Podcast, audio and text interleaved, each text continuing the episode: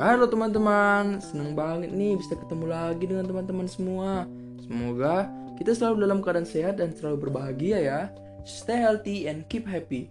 Oh iya, pada kesempatan kali ini kita mau ngapain ya teman-teman? Ada yang tahu nggak? Ya, tepat sekali teman-teman. Jadi, pada kesempatan kali ini kita akan melakukan pembahasan mengenai kasus-kasus apa saja yang berkaitan dengan benturan nilai-nilai hukum yang pernah terjadi di negara kita Indonesia, serta solusi apa saja yang bisa didapatkan dengan menggunakan kaidah Gustav. Biar teman-teman gak penasaran, kita langsung ke pembahasannya ya teman-teman. Yang pertama adalah kasus Nenek Asyani pencuri kayu jati. Nenek Asyani adalah seorang tukang pijat.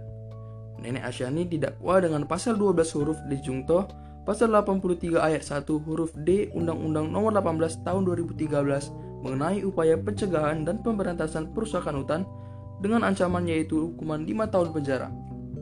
Nenek Asyani mendapatkan tuduhan pencurian 38 sirap yang berasal dari 7 gelondongan kayu identik yang berasal dari peta 43F milik perhutani di sekitaran desa Nenek Asyani.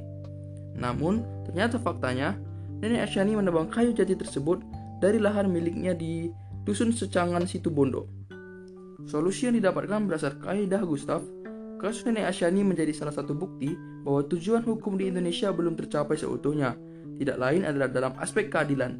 Karena seperti yang diketahui, bahwa dari berbagai kasus yang pernah terjadi, ketegasan dalam hal penegakan hukum menjadi kunci utama dalam mengatasi berbagai masalah. Oleh karena itu, seharusnya pihak pengadilan mampu bertindak secara adil serta menyelidiki kasus nenek Asyani lebih dalam lagi sebelum mengambil suatu keputusan. Yang kedua adalah kasus Nenek Minah. Pada 19 November 2009, Nenek Minah yang berusia 50 tahun dijatuhi hukuman oleh Pengadilan Negeri Purwokerto selama 1 bulan 15 hari penjara dengan tambahan masa percobaan selama 3 bulan. Nenek Minah dinyatakan bersalah atas tindakan memetik 3 buah kakao atau coklat di komplek perkebunan milik PT Rumpun Sari Antan atau RSA, Aji Batang Banyumas.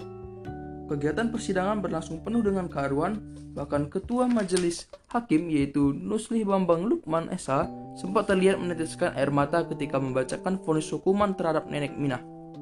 Solusi yang didapatkan berdasarkan kaidah Gustav, kasus Nenek Minah ini menjadi salah satu kasus yang banyak sekali menyita perhatian dari masyarakat karena dianggap menjadi salah satu bukti dari pernyataan yang mengatakan bahwa hukum yang dijalankan di Indonesia merupakan hukum yang tajam ke bawah dan tumpul ke atas.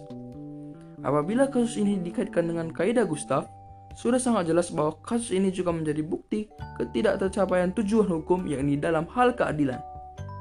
Meskipun tindakan yang dilakukan nenek Minah murni sebuah kesalahan, namun apabila diperhatikan melalui kacamata sosiologis, seharusnya kasus nenek Minah sangat tidak layak untuk dilanjutkan ke dalam proses hukum peradilan.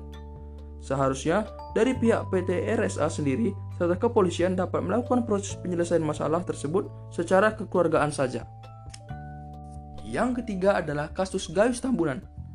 Kasus Gayus Tambunan diawali dengan kecurigaan atas kepemilikan uang sebesar 25 miliar rupiah di dalam rekening pribadi miliknya. Ditambah dengan status yang dimiliki Gayus Tambunan hanyalah seorang PNS golongan 3A yang pada dasarnya hanya mendapatkan pendapatan sebesar 1,6 juta hingga 1,9 juta per bulannya. Oleh karena itu, Gayus Tambunan terindikasi melakukan pidana korupsi, pencucian uang serta penggelapan dana sebesar 395 juta rupiah. Namun, pada pemutusan vonis hukuman, ia hanya dijatuhi dakwaan penggelapan uang saja, sehingga hanya mendapatkan vonis hukuman sebesar satu tahun penjara.